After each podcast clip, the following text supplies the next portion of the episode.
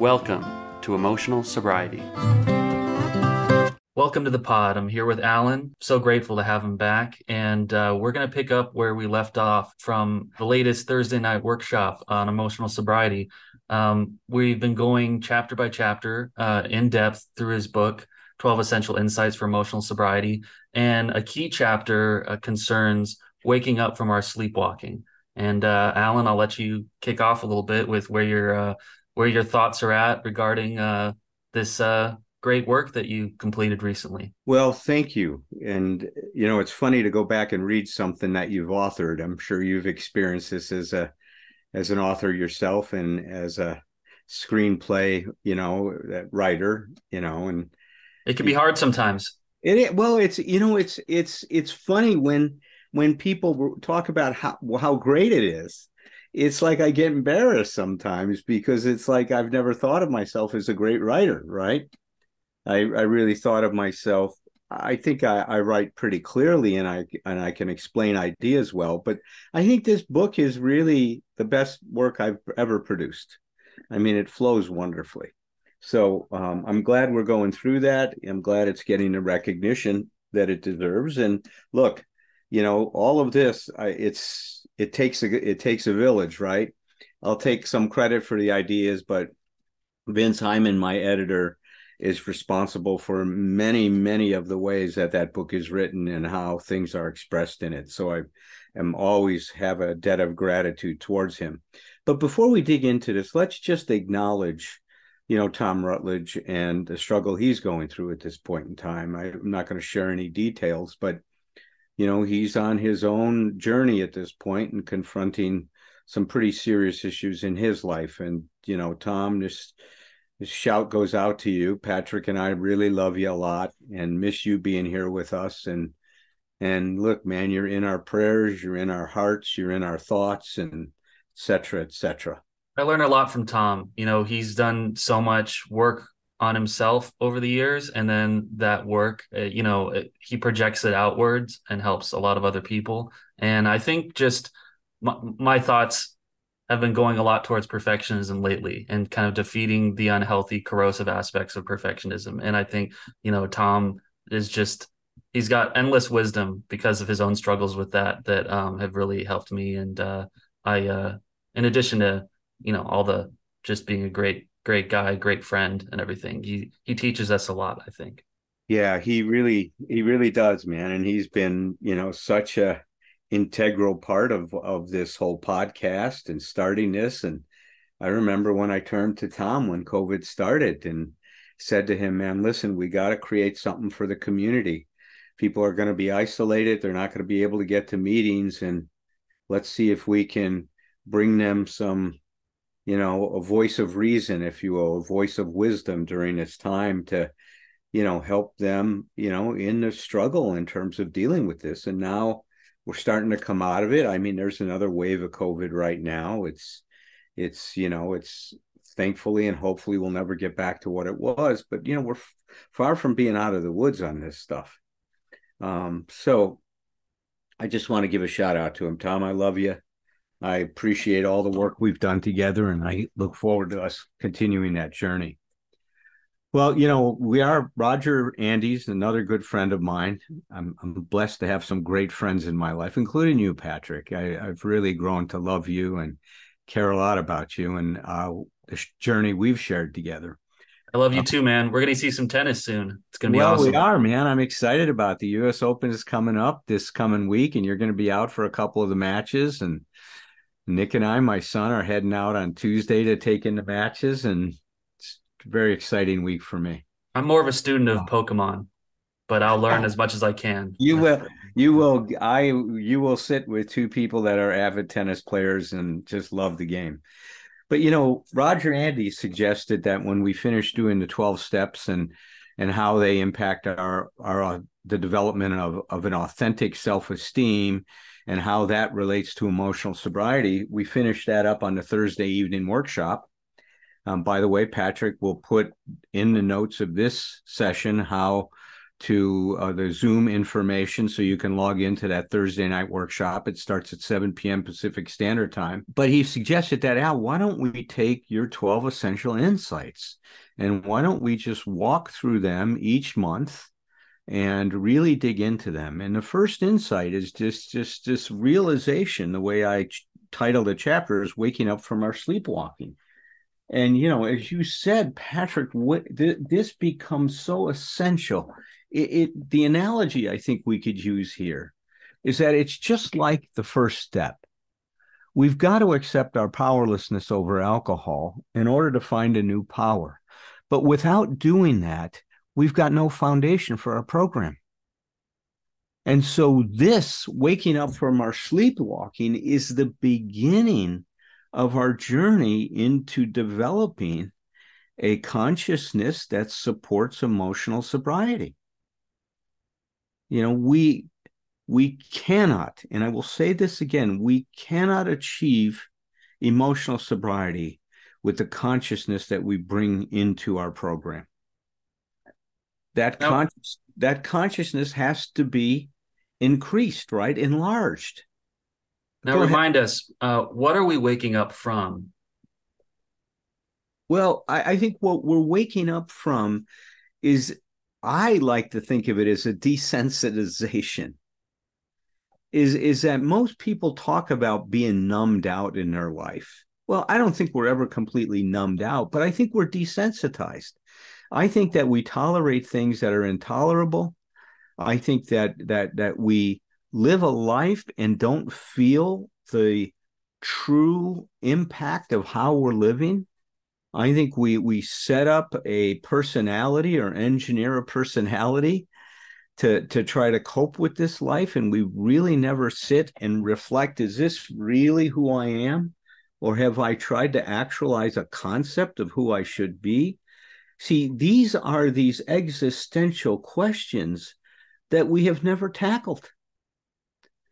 And that's part of being asleep. You see, when I go through life as an automaton and I just, you know, kind of cut or copy, cut and paste today into tomorrow, I'm not living a conscious life. I'm just putting one foot in front of the others. And listen, that that that hypnotic trance that put us to sleep, even once we start to wake up, can call you back to sleep again. It's it's something, it's just like uh, we get a daily reprieve if we're in, in a, our program from our addiction, right, on a daily basis. Well, I, I want people to think of getting a daily reprieve from your sleepwalking. It's not just going to happen. Just like getting that daily reprieve is not going to happen. It's going to require us to be actively engaged and involved in our life in certain ways. But it begins by being committed to waking up. And we begin that waking up by first, just like in the first steps, admitting we're powerless, we admit that we're asleep. I'm asleep, dreaming I'm awake. That's what Gurdjieff, this Russian philosopher, said. I'm asleep, dreaming I'm awake. And that's where we are. Now, that has a lot of ramifications to it. So many, and we'll be getting into that in the weeks to come. But that is the first step, right? This admission. This admission that we are asleep, dreaming that we're awake. And I'll tell you, man, I, you know, as I said to you, I've been in the program for fifty-two years, Patrick. And sometimes that call to go back asleep or that hypnotic trance surfaces again. I just gone through a period of time, I think, in my Um, marriage to Jess, which we're getting divorced right now, that I think that we both fell asleep in it. And we stopped paying attention to a lot of important things in that marriage. And that's part of what I'm trying to learn by going through all of this pain and suffering, as many of you have heard in our previous podcast. I mean, my heart has been broken. I've felt deeply, deeply wounded by this whole experience. But, you know, I want to find some way of getting some wisdom from suffering all this pain. And I am. I mean, I am waking up in a lot of areas, as a lot of you have heard, you know, understanding how my self-reliance, you know, has been manifest and created this, this t- you know, this idea of invulnerability in my life, and that my life became a test of that invulnerability. That's a big insight I've gained from this, dealing with some of my, you know, child sexual trauma, you know, being molested at the age of nine and seventeen, you know, that I've opened the door to that. And I'm finally looking at what that means in terms of being able to fully enjoy, you know, sexual pleasure, and opening myself up to that freedom in my life to be able to experience that. But see, that's all part of that waking up process.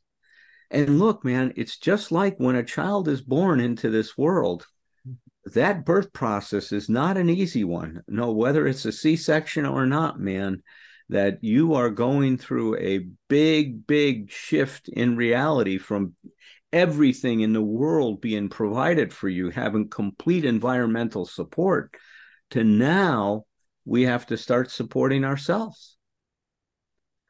So that's what that's what this first this chapter, this first essential insight is all about, is waking ourselves up, is being able to see that we've been asleep, and to really own that. And, and here lies that paradoxical theory of change, Patrick, right? We change by owning what we're doing, by owning who we are, not by trying to be someone we're not. Well, I've I've been marinating um, for a little while in in the fact that I've gotten a lot of things wrong, and I think uh, I'm I'm still in the submerged phase, or partially submerged phase, of sleepwalking, in the sense of, I think my sense of myself as independent from other people is very um, half baked, if it's if it's even half. Like, I'm still trying to figure out who I am, you know, uh, independent of uh, I don't know, just a lot of codependent relationships, I think. And um, certainly the workshops and, um, you know, these long conversations with people in, uh, deeply engaged in this work um, are helping me to develop that sense of self, I guess, um, a more, um, you know, emotionally balanced self that I think could really do me a lot of favors in terms of like how I navigate um, my life and its challenges. Yeah. Well, say more about some of the challenges that you've experienced and, and what you're waking up to. Yeah, well, um, I think, um, you know, uh, listeners of the podcast will not be surprised to learn that um, I uh, my closest uh, relationship um, is with my girlfriend who lives with me. And um, I think, like, you know, we are both in recovery, and we uh, both have a fair amount of trauma.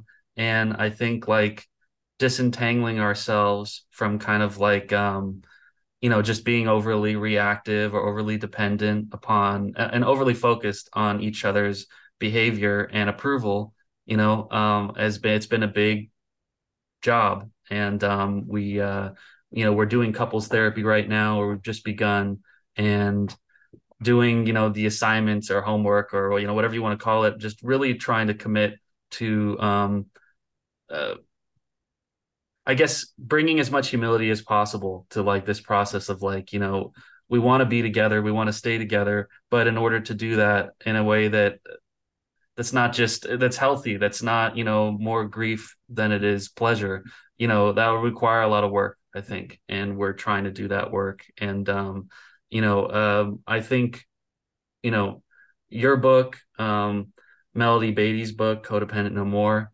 um, is starting to put me in touch with, you know, um, how how over, overly reactive I've been, how overly dependent I've been, and addicted in some ways to kind of like um, to fussing over other people, and um, how my uh, my sense of self is so focused on the approval of others and um, other people's assessment of me. And um, I think in conflicts, you know, in arguments, um, you know, uh, my uh, my spirit lives or dies with my other with with other people's um, sense of reality about who I am and what I'm doing.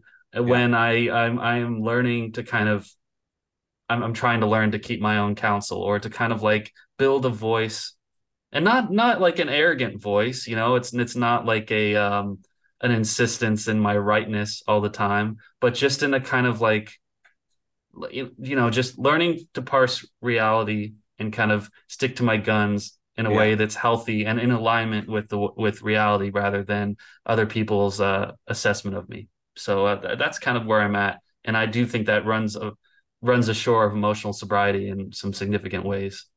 Yeah, it does, man. It does. Look, you're you're in a process, aren't you? And and you're struggling and you're grinding to figure things out in your life. Look, at a lot of emotional sobriety, to me, is about being willing to show up and do the work.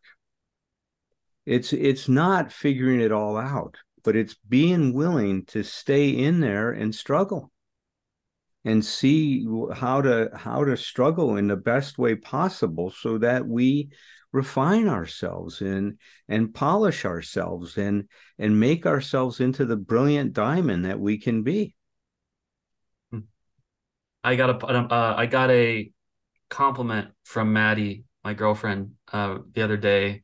We'd had a really bad fight, and then there was a day after the fight where we were having a like a day long conversation back and forth, just kind of parsing it. And I, she complimented me at the end of it. Uh, she apologized for being mean to me, which I appreciated, and then she complimented me for how I helped to. Um, helped her through that process and kind of like helped her to understand like what had happened. And, uh, but the thing is, here's the kicker is, um, I don't even know what I did. And, uh, I was so kind of burnt out by the time we got there, that I was just like, well, I'll take it. That's, that's, that's certainly a nice sentiment. And, you know, and I do appreciate it, but, uh, and man, it, you're, you're right about, I mean, not figuring everything out. Like, um, I'm just, I think where I'm at now is just trying not to, um, you know, pour salt on the wound that's already there. Try not my best not to make anything worse. Trying not to take the action that's going to uh, disrupt and uh, regress everything. You know, yeah. like if I can't make progress, then I can at least be sure not to regress. Yeah. So that's where, yeah, not easy. No, it's not, man. None of this stuff is friggin' easy, is it? Huh? Not in any way.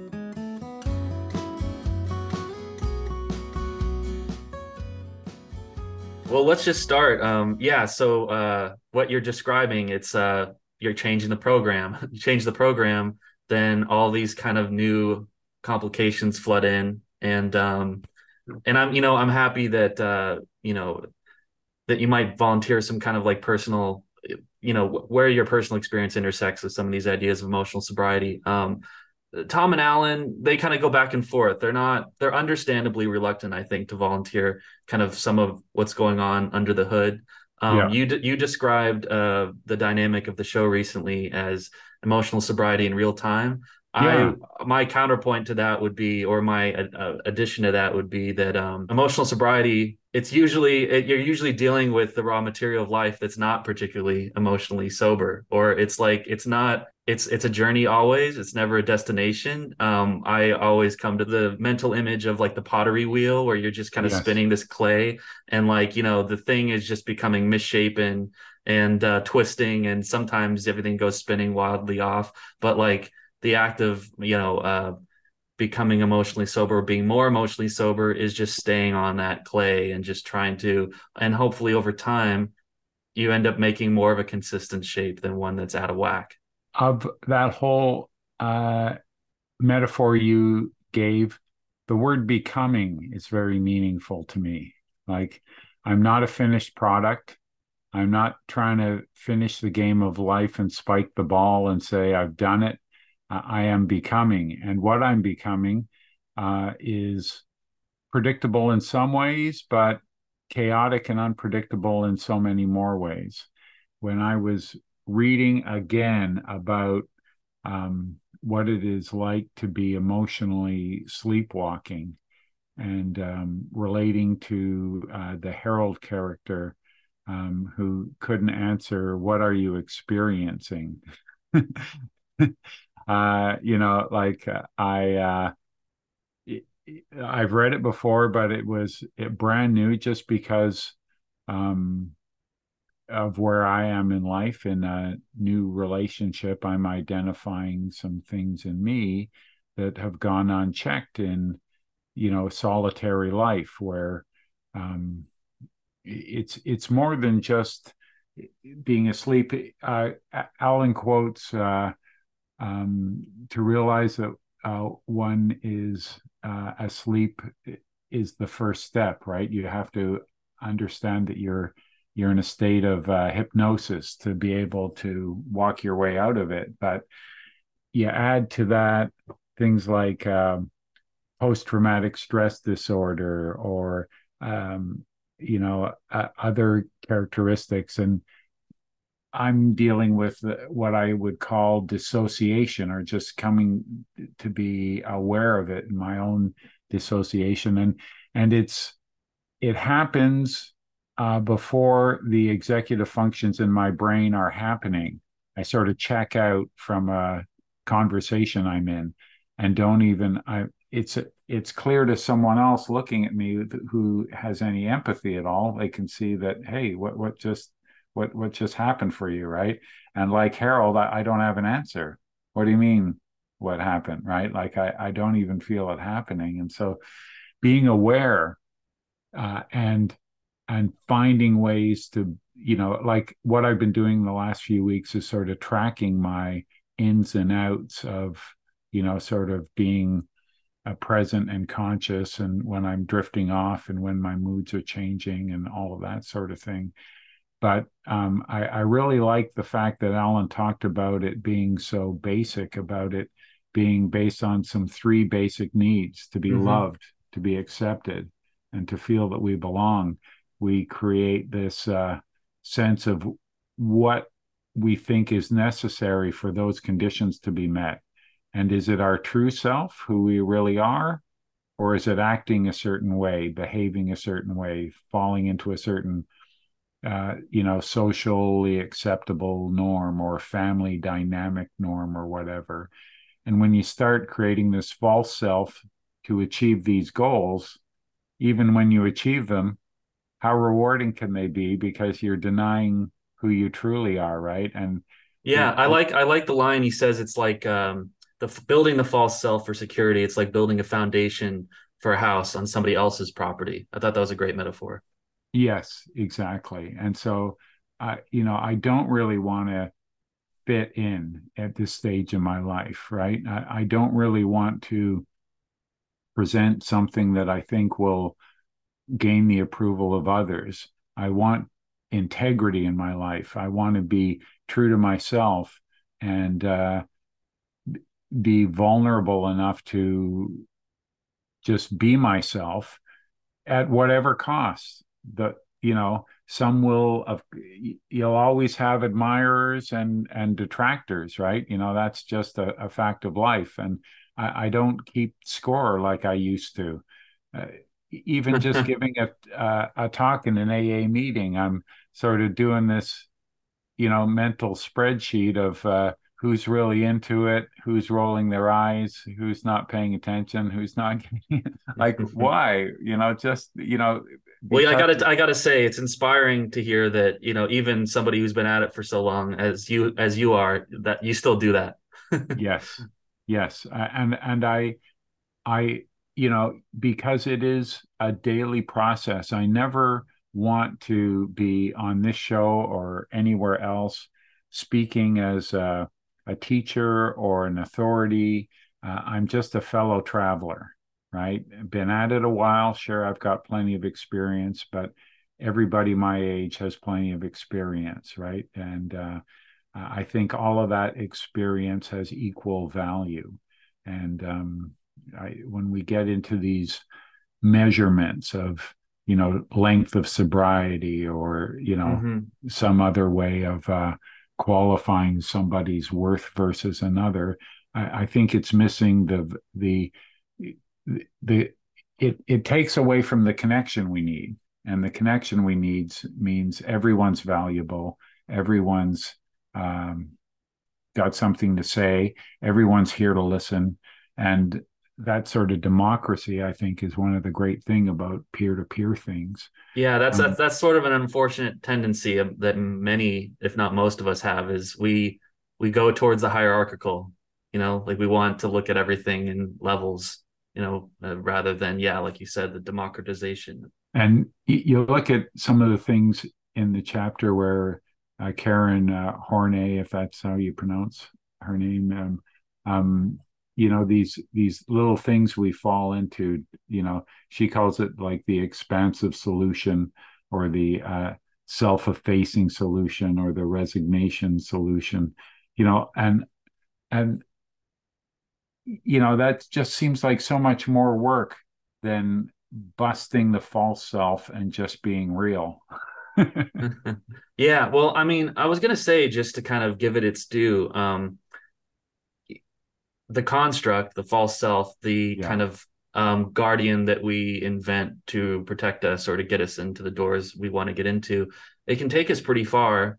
And I think that there is a spectrum of like some, some have an easier alignment, I think, with their true and false selves yeah. mm-hmm. uh, than others. I clearly speak for myself. I, I'm Uh, various isms and addictions. Um, and um, I think my al- al- alignment f- or my, yeah, my alignment between true and false fell pretty out of whack. To really be true to oneself and to kind of like de-emphasize, you know, the importance of being loved, being accepted and belonging. It's something that could only be sold to me if, uh, if I was really at the precipice, you know, of uh, some really bad things happening, which I was, you know what I mean? Right. You know, I needed to be there to be open to kind of like, why even bring my my true self out into the light? Nobody gives a shit yes. about the true about my true self. Where where's that going to get me? Yeah, which is just a made up story, right? You know, um, Allen talks about, you know, you can't have emotional sobriety without self-honesty, but that self-honesty, A, we grow in greater and greater self-awareness, and it's a moving target. My values have changed in uh, my life, you know, and um, who I am and what matters to me uh, is in constant flux. And so it's it's th- that self-honesty thing is just, you know, understanding who I am in uh, in present day. Uh, The resolution with the, uh, I think it's the Harold character, is he realizes that the things he was hiding, to expose the, those and to live a more authentic self was what gave him greater intimacy in his life, because the wall he built up, you know, was leaving him alone. Right. I can relate to that one hundred percent. Yeah, or yeah, I think Allen refers to it as a jail cell, right? You know, you're you you build these walls to protect yourself, and you've created a jail cell. And have you ever seen Herb Kagan? He on his PowerPoints, he likes yeah. to do the yeah, yeah. It looks almost like a Gary Larson, the Far Side, yeah. the, the Far Side guy. Yeah, totally. Yeah, yeah, yeah. That's right. And for those listening, you see a close up first of a man holding the bars of a jail cell, not able to get out. And then it pans out, and it's just a small wall with uh, bars on it that he could easily walk around and be free. I've been circling around a lot lately to codependency issues that I have. And yeah. um, I think, you know, one of the, the common threads, and I think in a lot of my experiences, you know, tumultuous experiences of my life, have to do with um, just that dependency on people. And that kind of like inability to really separate myself or to even identify myself, uh, you know, um, separately from, yeah. um, you know, the, it, from relationships with the people in my orbit. Yeah. Um, and um, that is one of my sleepwalking phases, I think, that I'm like currently, you know, it's it's funny when you first um, underlined the fact that uh, first step is to recognize, and that's a big one. You know, because we because we can't yeah. wake up unless we recognize the, first that we're sleeping. Yeah, man, there's like a big gulf, at least for me, between the recognition and the awakening. Yeah. I'm in I'm in that process now, but it's uh, we I always wanted to go, I always wanted to go quicker. Yeah, well, I mean, to be awake uh, may be the definition of enlightenment. You know, there's that uh, parable about uh, the people who climbed the mountain to meet the Buddha, right? And, uh, you know, after their long and exhausting journey, uh, they asked the Buddha, uh, are you a prophet? No. Are you a teacher? No. Uh, are you a god? No. What are you? I'm awake. Hey, can I ask you like about this new relationship? Like what, how, what's that been teaching you, or what's the ride been like in the context of your recovery? Yeah. Um, it, it re- really, um, uh, I was talking to one of my sort of uh, trusted go-tos, and I was talking about having to relearn, and he, he interrupted me. Relearn? I said, learn, right? Because what good is uh, my past experience, even in relationships, right? Like th- this is brand new. Every cell in my body is different than that person who lived in other relationships. The person I'm engaged with is completely new. It's it's learning. It's not, you know, I, I have nothing, I have little from my past to draw upon. I have to use my intuition, and I, I have to do, I've been tracking a lot, just sort of journaling, just to, to look at things like, you know, are there better times of the day for me to have difficult discussions? Like, are, are you know, are there, is my mood and my attention better one time of the day or other? I, I've noticed things like by myself, you know, just filling my passion with work and deadlines and duty. Um, I've given, I, I let, I'm very quick to let go of sleep hygiene, uh, personal care, um, making sure I get enough fresh air and exercise, you know, because I I create chaos. Like I create these imaginary deadlines. So this has to get out by such and such a time, and I'm going to do it now, and it'll only take me two hours. And it's really, you know, I think it's two hours and it's twenty hours, right? You know, like I just, I, I'm unrealistic about certain things. I exaggerate other things. And I just, um, I, I'm able to see myself as others see me in an intimate relationship as I get sort of feedback. And, um, you know, I'm, I'm startled by that, you know, like, I, like I, I need to sort of step up and regroup and, and sort of find myself again, you know, or for the first time, or, you know, where I'm at. And so it's, you know, self-discovery isn't a one and done thing, right? It's a, it's a constant journey.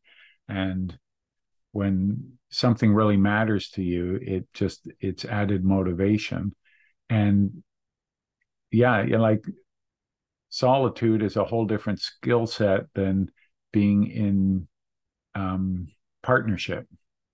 And so, you know, can't, can't use all those skills. Like I, a couple of times I've caught myself, you know, not even sharing what I'm thinking and being upset that it wasn't understood. Very common. Yeah. Well, you know, to have uh, kind of had a, a foot in both, I think. Um, that's a full life. Yeah. Also, like, it's important to understand that you're sleepwalking. It's important to understand that, uh, oh, uh, if I've had trauma in my life, maybe I have these trauma responses that are still uh, being triggered um, at, like, unhelpful times. And uh, maybe I, I need to you know, do some extra work on, like, a, that'd be a good, you know, personal growth project in a sort of therapeutic capacity. Uh, maybe relationships should be based on asset-based, you know, what are we both like, as opposed to pathology, and focusing on the what's wrong and how am I reacting to your reactions sort of thing. Uh, that while that's good to understand, I think about the assets p- we each bring, and, um, you know, sort of build build from there too. Like it's like a recovery-oriented systems of care, you know, are all about uh, positive psychology, right? Meet people where they're at. What do you want to achieve? Uh, what, what do you have going for you? Let's start from there. Let, you know, let's build on that, uh, as opposed to a deficit-based approach to um, recovery, right? And a third one I'll just throw in just because it's fresh in my mind is um, mm. I've been doing a Rageaholics meeting regularly. And um, there is, I I would say, honestly, I had a much bigger fish to fry with my rage uh, years ago before I got some physical sobriety, but it still recurs. I still have my moments. And um, the uh, shame busting book that we're all kind of like working through week to week, um, mm-hmm. it's, it's, it is more deficit based, but it's, it's very kind of like change the behavior, right? Change the structure around the rage. And then your brain will kind of like run, run to catch the train as it's leaving the station. It's like, it's a completely kind of opposite direction of focused uh, way to address the, uh, ism. Um, because, and I, and I think that it's as a, it's, a, I can see the necessity of it because the way that rage manifests is very like, terrifying, physically destructive, um, you know, abusive, you know, I, I, I am, I'm very, um, I'm very much loving in this book and in these groups, the kind of like first priority of just like keeping everyone around the rager safe. And, um, yeah. and, and which is, I think it's best, it's best for the person with the anger. It's best for the person, it's best for the abuser uh, as well as it's, it protects the one who is abused. So, um, well, well, and the same is true, I would think, largely for, um, uh, you know, depression or mania. Uh, you know, like uh, how can we be intimate uh, without, you know, reacting to the person we love, right? Like, how do we not take it personally, as is discussed in emotional sobriety? How do we be uh, supportive and um, and and maintain our own equilibrium instead of just reacting?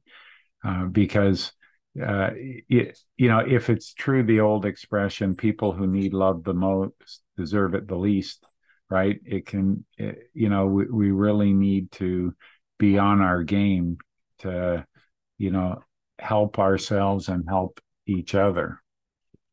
Right. And um, to what you said about like, you know, the trauma response reasserting itself in these in- interactions yeah. with your significant other.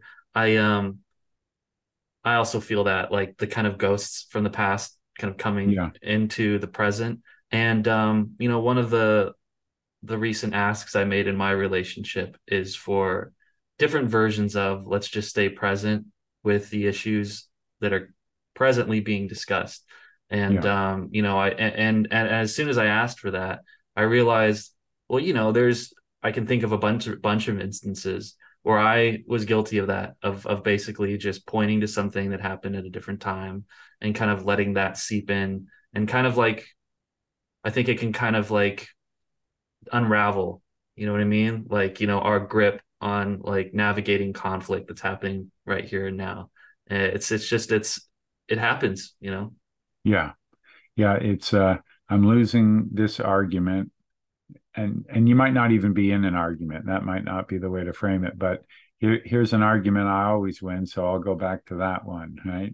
You know? Yeah. It's good. That's, that would be good. Called, uh, uh, unfair communication, uh, techniques.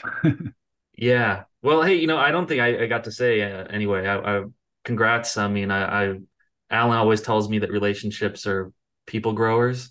Yeah. And that's why he's always, it's funny, like I'll, I'll come to him over time with different crises in my relationship. And, you know, um, I just don't know about this.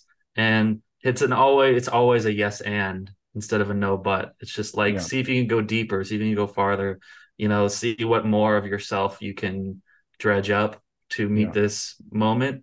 And I don't know. It's just such a like unique or like, I don't think it would, doesn't, it does not naturally occur to me. I think, you know, uh, it, uh, it hasn't for a while.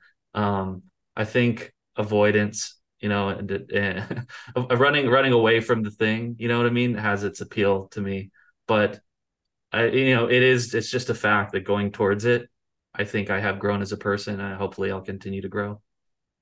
Yeah, me too. Uh, it, it, stay tuned.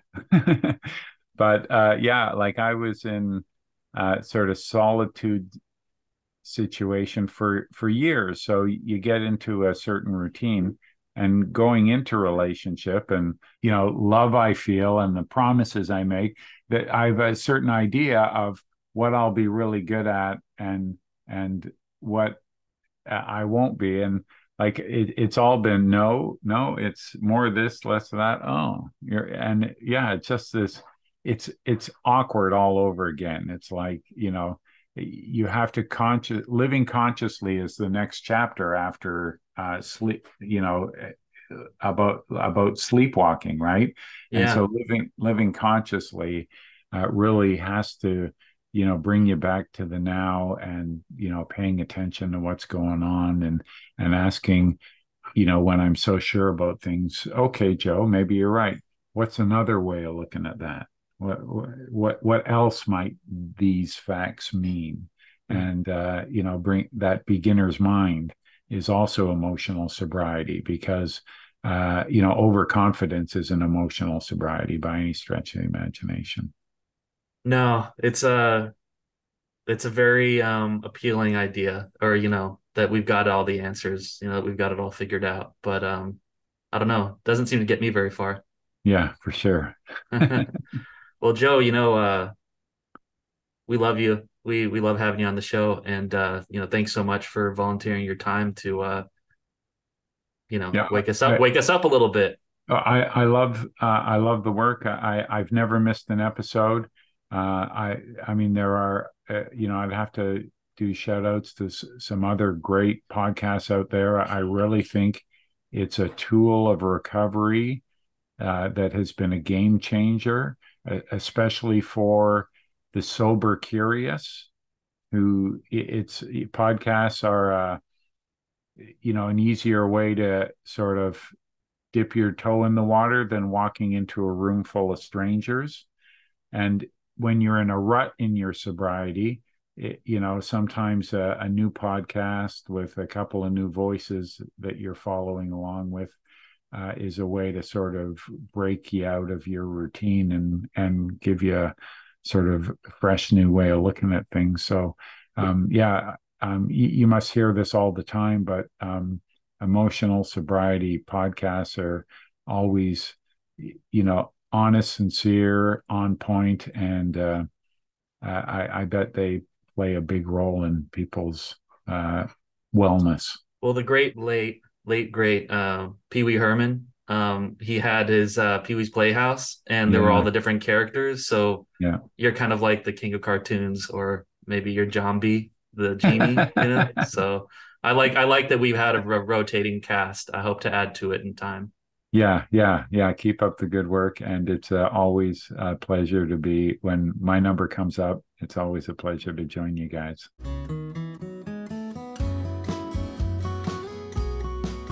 We're going to continue this discussion about waking up. And next podcast we get into, we'll get into specifics about how we have desensitized ourselves. What has this desensitization really created in our lives, right? That kind of a thing. So let us, till then, wish you guys all well. We're going to be dark next week. We're going to be watching some great tennis. And so we'll see everybody in two weeks. Tinge your life. Tinge your myth. Cultivate your narrative with whomever you're with. Then with glass in hand and children on one knee. Bring some stories, bring your stories back to me. It ain't a crime to be a human. Never be ashamed to be yourself. Rest assured that whatever you're doing will entertain me like nobody else. So here's to us, my old friends, until it's time to drink the wine and break the bread again, with glass in hand and children on one knee. Bring some stories, bring your stories back to me.